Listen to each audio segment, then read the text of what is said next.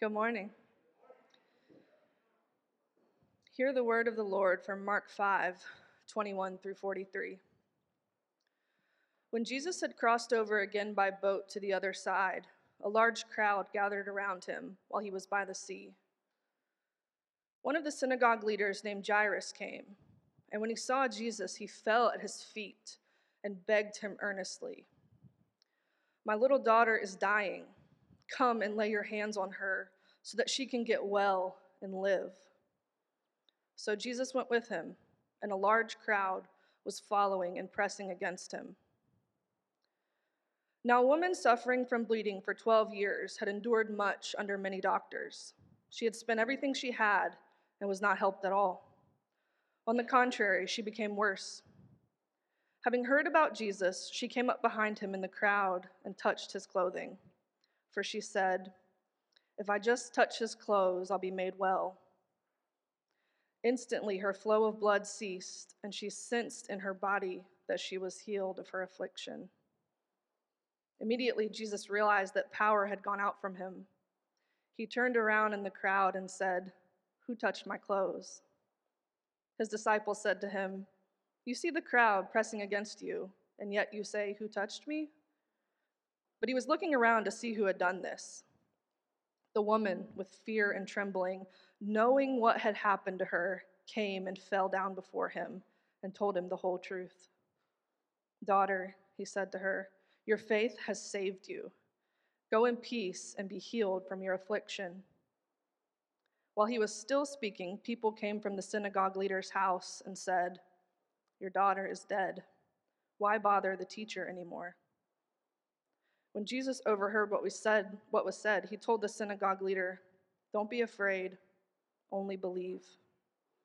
He did not let anyone accompany him except Peter, James, and John, James' brother. They came to the leader's house, and he saw a commotion, people weeping and wailing loudly. He went in and said to them, Why are you making a commotion and weeping? The child is not dead, but asleep. They laughed at him. But he put them all outside. He took the child's father, mother, and those who were with them, and entered the place where the child was. Then he took the child by the hand and said to her, Talitha cum which is translated, Little girl, I say to you, get up. Immediately the girl got up and began to walk. She was 12 years old. At this, they were utterly astounded. Then he gave them strict orders that no one should know about this and told them to give her something to eat. This is the word of the Lord. Thanks be to God. All right. How y'all doing? Good, good, good, good. It was. Uh, I was studying the scripture this week, and I've been like fighting the cold this week too. And I'm like, Lord, I know you can heal. I just read about it. so I was having some, some some arguments with the Lord, but it's okay. It's okay. I think that the point of the passage today, and what I want to communicate to you, is that Jesus sees and rewards those who diligently and humbly seek Him. Jesus sees and rewards those who diligently and humbly seek Him. Let's ask the Lord for help. Lord, would you, would you explain the scriptures to us? Would you, would you open them up so that we may understand? Lord, I pray that you would speak a clear word to each and every heart. And Lord, I pray that you would give people hope today. Maybe some have, have come in here who feel weighed down by this or that affliction or situation. And I'm praying that through your word, the power of your spirit, you would bring comfort and hope. Lord, speak through me, Lord. Let it not be my words, but your words. In Jesus' name, amen. All right, so we got two characters two, two individuals in the story who are seeking Jesus. We got Jairus and the unnamed woman who had the affliction. And we see from both of them this humility, this diligence to seek Jesus. So I want to look at their example and see what can we pull from these stories on how we ourselves seek Jesus. Now, we might not all have the same intensity of problems and, and afflictions and troubles that they have, but I'm sure we got some, right? We need to know that Jesus sees us. And that when we seek him, when we pray, when we pursue him, it is not for nothing. It, he, he sees it. He will honor it. He will reward. When we look at, at Jairus, we can see this humility. Look at verse 21. It says, When Jesus crossed over again by the boat, to the other side, a large crowd gathered around him. And while he, while he was by the sea, one of the, synagogue leaders named Jairus came. And when he saw Jesus, he fell at his feet and begged him earnestly, My little daughter is dying. Come and lay your hands on her so that she can get well and live. So Jesus went with him, and a large crowd was following and pressing against him. The interesting thing about, about Jairus, it has a little note. It says he was one of the synagogue leaders. Now, if you know something about the Gospels, the people who were against Jesus were the synagogue leaders. All of the religious leaders, all of the people who had sway in the temple and in the synagogues, they would, they would, they would say, No, Jesus is not who he says he is. We need to be opposed to them. They would even threaten people. They would say, Listen, if you go and see Jesus, I'm actually going to ban you from coming to the synagogue at all. You can't even have any religious services if you go and seek Jesus. So, what's interesting is that for Jairus to come and seek Jesus, he had to go at odds with his group. He had to say, I, am I, I'm okay with being ostracized. I'm okay with being the enemy from my peers. I, I, I don't care because I need some help. And no, no matter what I got to do, no matter what y'all going to say to me, I'm going to seek Jesus because I have a belief that he will help me. See, sometimes seeking Jesus will put you at odds with those around you. And, and the only thing that's going to propel you is if you look at your desperate need for Him. I, sometimes I, I've been in, I've been a pastor for a little bit, and sometimes, if I'm just honest, I forget what it's like just to, to be to have a regular job or just to be in the world all the time.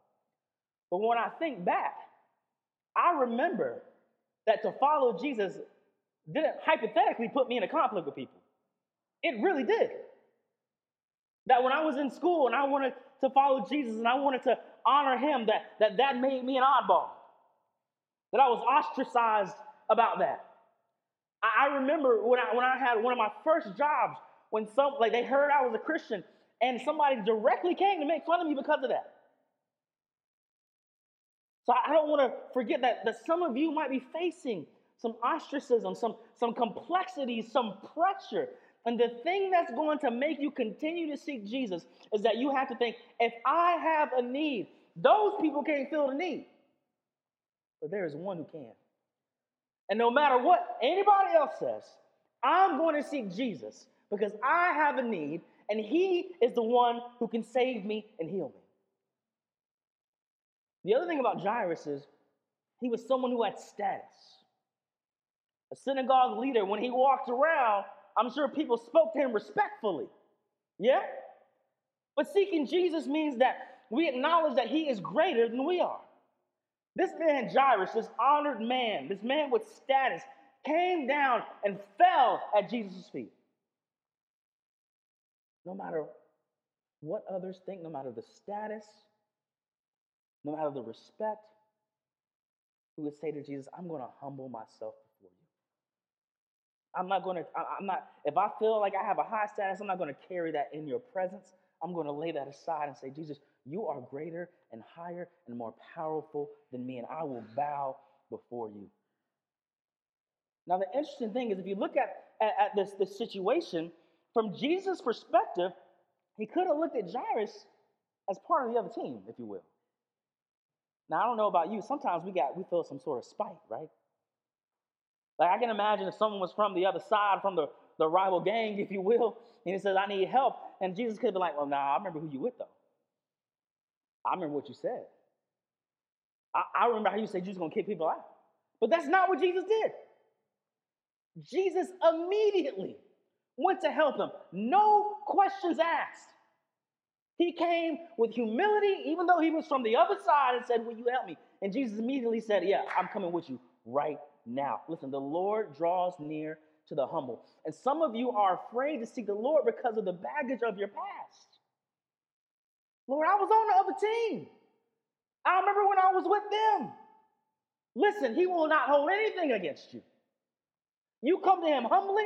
He doesn't say, let me give you a trial period. He doesn't say, prove it. He doesn't say, let me wait a little bit. No, he says, no, if you come to me right now, I will help you. You didn't hear that promise. Let me come to the, the other example of this, this woman who's suffering. And we learn that we don't need to be afraid or ashamed to ask Jesus for help. Look verse 25. Now, a woman suffering from bleeding for 12 years had endured much under doctors. She had spent everything she had and was not helped at all. On the contrary, she became worse. Having heard about Jesus, she came up behind him in the crowd and touched his clothing. For she said, If I just touch his clothes, I will be made well. Instantly, her flow of blood ceased, and she sensed in her body that she was healed of her affliction. I want to give you some context. Why, why, did she, why did she approach Jesus this way? She didn't approach him like Jairus. She kind of snuck up on him. What is she doing? Why is she sneaking up on Jesus? Why is she, why she just trying to touch? Like when we walking around, somebody just touching your, your pants. Like, what are you doing, bro? Like, what's, what's going on? Why, why, why she sneak up? See, the, the, the reality, there are several reasons that could have kept her from coming to Jesus. The first one is she, she, uh, she was in this Old Testament language in this category called unclean. I need to explain that a little bit. Explain what, it, what does unclean mean. See, there were ritual laws of the people of Israel were, used, were, were to use to approach God and to live in community. Now, some of the laws were related to, to moral sins. So, for instance, if you committed a sin, you go to the temple, you sacrifice an animal. It's, a, it's an example. Hey, I realize that, that I should die for my sin, but Christ, uh, God's going to provide a substitute. But there were some laws, ironically, that were simply related to public health. There are sometimes when someone had a condition, and in this condition, it would require you to be away from the gathering of God's people so that you would not infect others. Now, we just went through this thing called a pandemic. So we actually have a little bit of category of what that means. So, so, so imagine someone has a chronic case of COVID and then going away and it's forever contagious. How would that person feel not being able to be around people? Not ever being able to go into the church? Not ever being able to, to gather in the joyous celebration of God's grace. Sure, I'm sure she heard about it. She might have seen it, but she could never experience it herself.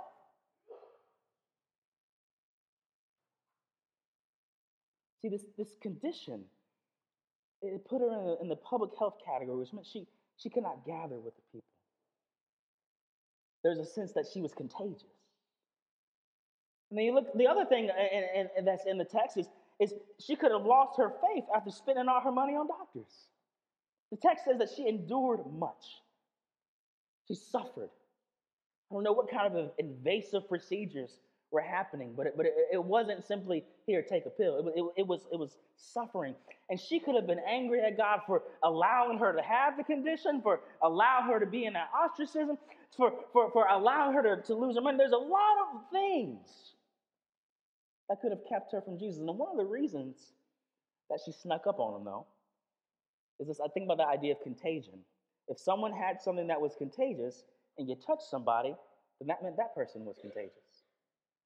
And so she snuck up on Jesus, thinking, well, I, I, maybe if I just touch him, he won't know. And we'll, he won't have to know he was contagious. Let me just touch him and get that healing real quick.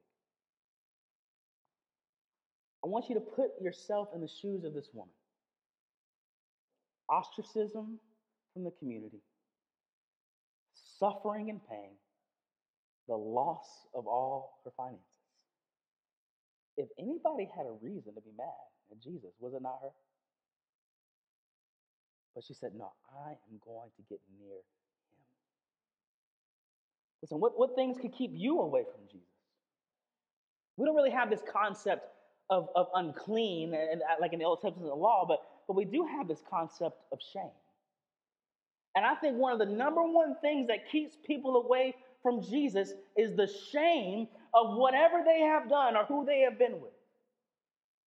I hear it all the time when I say, why, why won't you, will, will, you come? Will you come to church? Will you come to Bible study? Will you come to this, that, and the other? And they'll say, well, let, let me clean up myself first. Let, like you don't know, you don't know about my life. Let, let me do some good stuff first before I, before I come there. They have uh, uh, this, this idea that their sin and their their their their, their wrong would be uh, contagious and infected, and then that, that everybody would know the shame of their life. Listen, you need to understand that Jesus is not afraid of your shame. He, is not afraid of your guilt. He is not afraid of the long or the short list of all the wrong things you have done. And listen, listen, he ain't afraid to get infected with your sin. Matter of fact, when uncleanness, when sin touches Jesus, he is the one that's contagious. The power comes out of him to heal you. No, our sins and problems are not contagious to Jesus. Instead, when we come to Jesus, his holiness and his power invades our lives.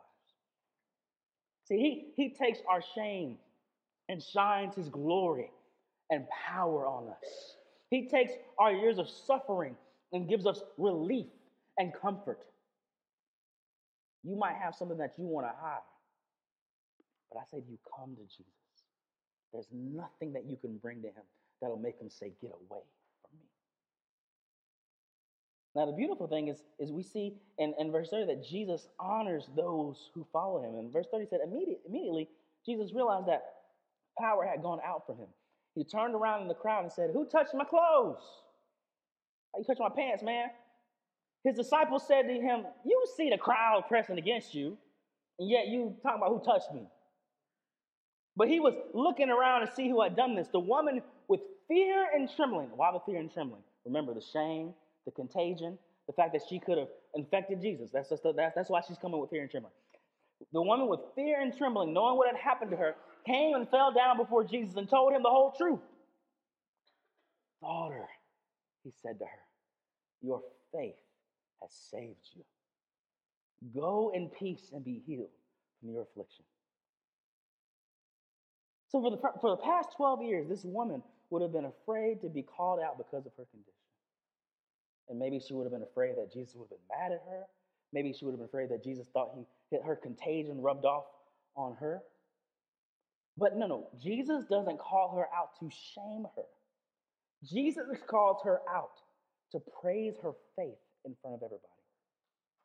She, listen, listen, I don't know what kind of words she might have heard. I know she could probably heard unclean back up from me, but the word she heard from Jesus is daughter. Term of love, endearment, care, provision. Daughter. Think about what, what Christ calls you, Christian. He calls you son or daughter, beloved, bride. The words that come from Jesus are words of encouragement, hope, peace, and joy, words of care and love. No matter what other words have been spoken to you, hear the words of Jesus to you that you are his beloved one, and he wants you to come to him. And we see, listen, that Jesus always honors those who put faith in him. This no name woman in that crowd, Jesus gave her props. Y'all see her? She got faith. Listen, I don't know if you, you've been around uh, some people that, that when they walk, it's like it's like Jesus gave them some of his fragrance and grace. You're like, oh, they have been with Jesus. They, they, they, listen, the, the, the presence of Jesus is on them so that I feel some peace and some hope when, when they walk in the room. Listen, Jesus honors those who follow him. Not only that, so, sometimes we can we, when we think about this life, we're like, where, where is the reward? But listen, when we have sought Jesus, when we have put our faith in Jesus, he will honor us in the life to come. 2 Timothy 4 8, this is what Paul says. He's at the end of his life. And the context is this he's in prison, he's suffering, he ain't got no friends. He's writing letters talking about, can you send me a coat? It's not a good time for him. But in 2 Timothy 4 8, he says, There is reserved for me the crown of righteousness which the Lord, the righteous judge, will give on that day. And not only to me, but to all those who have loved his appearing. To all those who look for him, who wait for him, there is going to be a reward. Jesus will honor those who seek him. Now, I feel like if I was Jairus, I feel like I'd be like, we're on a timetable Jesus. Told you she about to die. Let's go. Come on. But we need to hear this that no case is too far gone for Jesus. In verse 35, it says, While he was still speaking, people came from, the, from the synagogue leader's house and said, Your daughter is dead. Why bother the teacher anymore? When Jesus overheard what was said, he told the synagogue leader, Don't be afraid, only believe. He did not let anyone accompany him except Peter, James, and John, James's brother. They came to the leader's house. He saw a commotion, people weeping and wailing loudly. He went in and said to them, Why are you making a commotion? this child is not dead, but asleep. They laughed at him, but he put them outside. He took the child's father, mother, and those who were with him and entered the place where the child was. Now, listen, think for a moment. Put yourself in Jairus' shoes, right? They just reported, Your daughter's dead. Jesus says, Come on, I got you.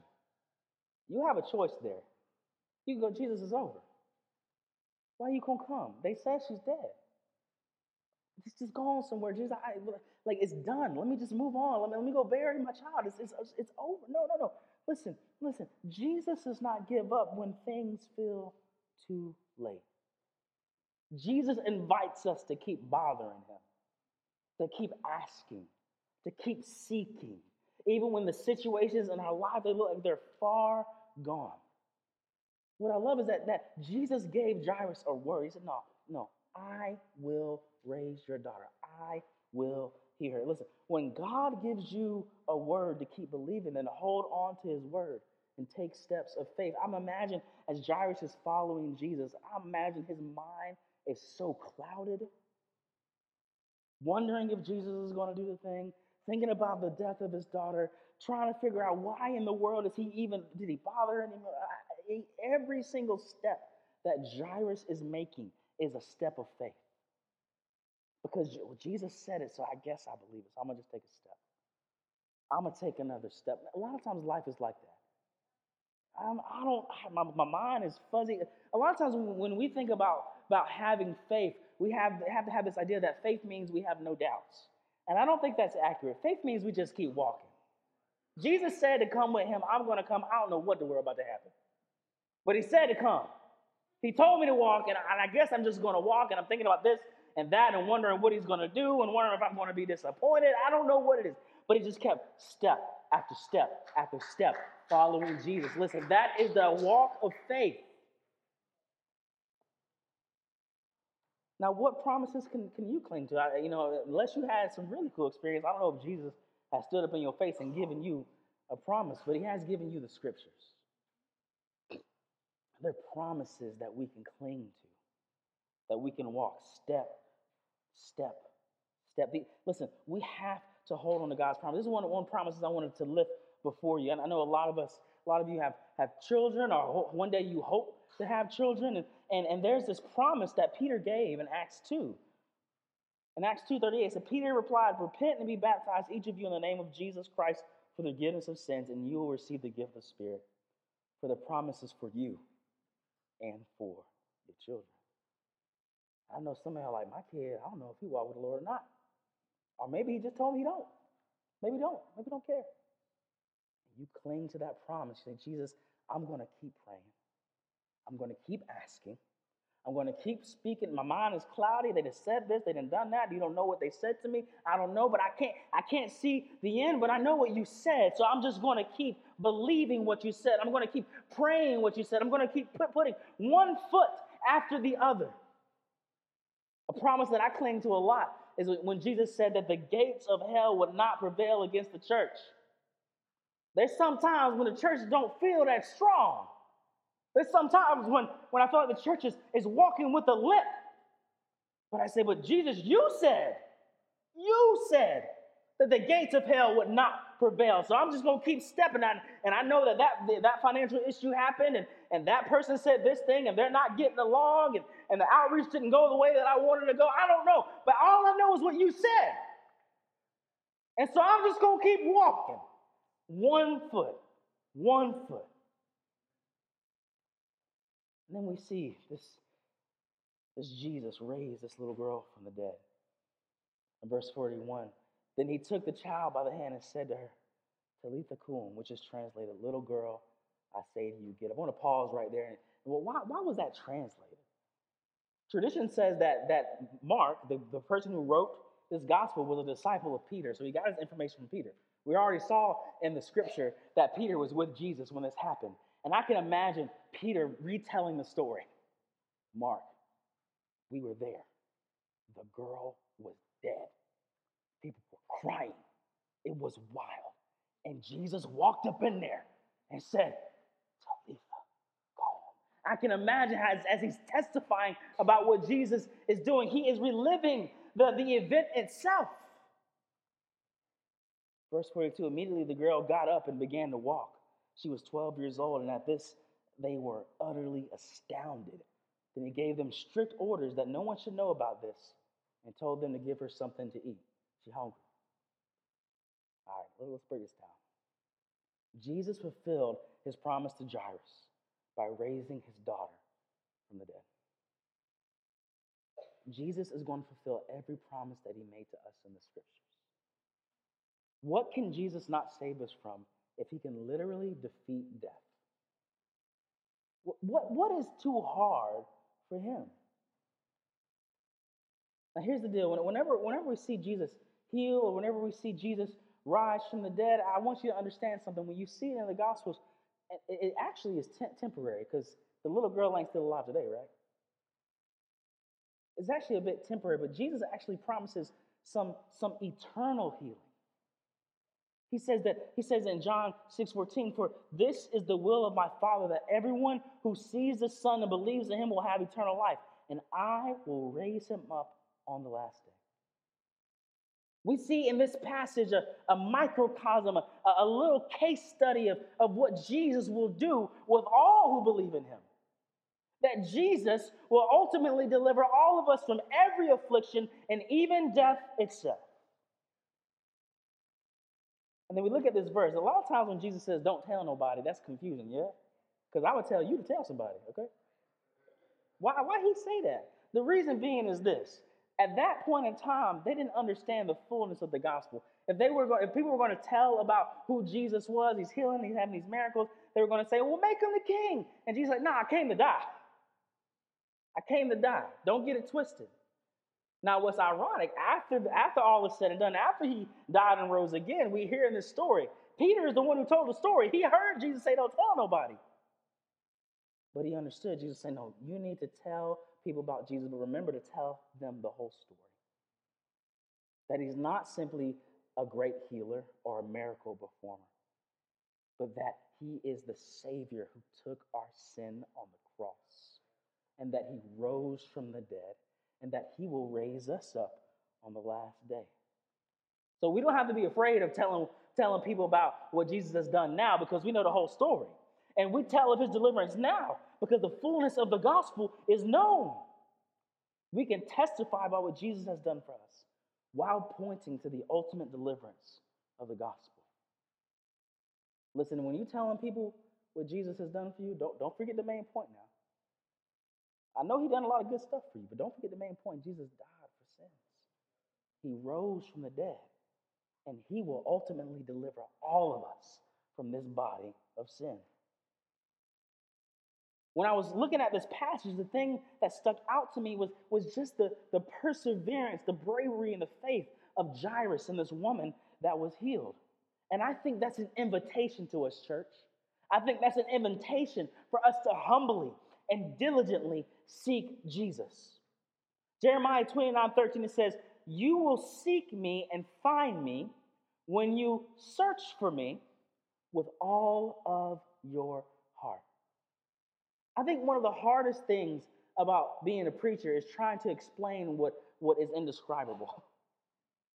But the, the, the, the, invitation is this that just as Jairus and just as the unnamed woman had a real personable, memorable encounter with Jesus. Jesus wants to have that with you. He, want, he doesn't want you just to hear about what somebody else experienced. He doesn't want you just to hear about the potentiality of having a relationship with you. He, he wants you to experience the reality of walking with him and seeing his deliverance in your life. you think, well, how do I do that? I say, you seek him. Look to the example of Jairus, that humility that he had.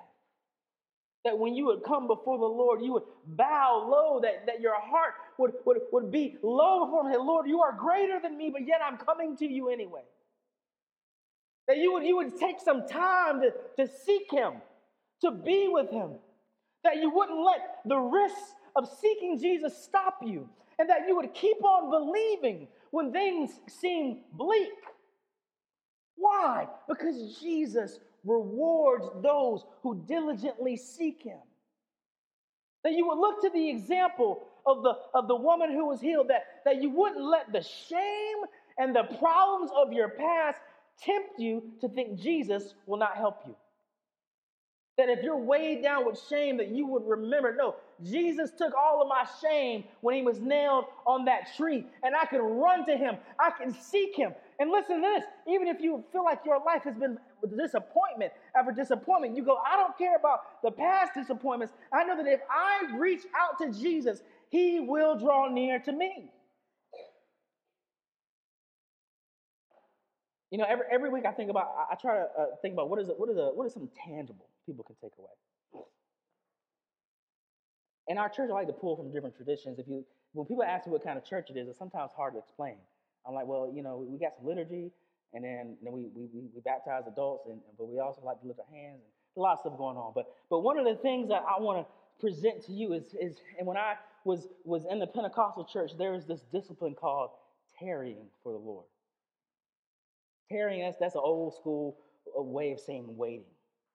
And I remember when I would when I would talk to some of the, particularly some of the, some old women know how to pray, y'all. I would talk to them, and they were like, "You need to tarry before the Lord." I'm like, what you mean tarry? What you mean? And they would begin to tell me about how they would spend hours praying. And I'm like, how in the world? What are you doing? How can you do that? And I just I would just rack my brain like, what? And they, and they wouldn't really, they wouldn't even give me a lot of advice. They would just go do it. I'm like, what you mean just go do it? How do you do it? What are you doing? But here's one thing I know that when them ladies prayed, they had some power. That they had been with Jesus. And so I thought, well, doggone it, I'm, I'm gonna try to figure it out. and I remember when I was when I was in college, I'm, I'm, I'm gonna figure out this tarrying thing. I remember I would, I would it would be at night, and I would set an alarm for every 30 minutes because I'd be sleepy. And I got I got my Bible, I got some paper, and I got some worship music. I'm, I'm gonna figure this thing out, Lord. I'm gonna just I'm gonna just seek. I don't know what I'm supposed to do, but I'm here turn around and wake up with an alarm clock. I'm like, I'm back. I'm back. I'm here again. I'm, I'm trying to figure this thing out, but here's the deal. As I began to do that, spending time with the Lord got easier. And the presence of the Lord got sweeter. And the experience of the Lord got realer. Listen, if, if we have this, this ruthless desire to want to see the Lord like Jairus, I'm just going to keep, I don't know how to do it. I'm going to put one step in front. I don't know, but I'm going to just try to figure the thing out. If we have this intensity, like the woman who was healed, say, I, I'm, I'm going to go through this tri- crowd, I'm going to touch the hem of his garment, I'm going to get there. If we have that tenacity to seek the Lord, beloved, he will answer. Like I said, one of the hardest things is try to explain what's inexplainable. But what I hope to to give to you this, this morning is that there is a hope, there, there is, a, there is a, a promise of a deeper experience of Jesus. How do you do it? You put one foot in front of the other. You set some time aside. You get in the scriptures. You get low before the Lord. And you have this expectation that He will meet me, He will help me, and He will show me who He is. I want you all to have this living real, thriving relationship with Jesus. And I'm telling you, if you seek it, He will not say no, but He will draw near to you. And you'll have a story to tell, like Jairus. You'll have a story to tell, like that unnamed woman. That's what I want for you, church. Tarry Wait for the Lord, pursue Him, and you will experience the goodness of Jesus. Remember, Jesus sees and rewards those who diligently and humbly seek Him. Let's pray. Father, we, we bless you, Lord. I thank you that, that this is, is written as an invitation for us to pursue you, to carry all of our burdens and our problems and our frustrations and the complexities of our lives, to bring them to you. And Lord, I pray that, that by the Spirit, many here would take that invitation and pursue you. That one foot in front of the other that persistence, that humility, and that we would have a church full of people who, who could say, I've not just heard about him, but I know him. I've experienced. Let me tell you about his power. Let me tell you about his grace. Let me tell you about this Jesus who died for me and rose again. I know him. Let us be a church that is hungry to be with you and has this expectation, Lord, that if we seek, we will find. And if we knock, you will open the door. Let us be a church that hungers and thirsts after you because you will fill us. In Jesus' name.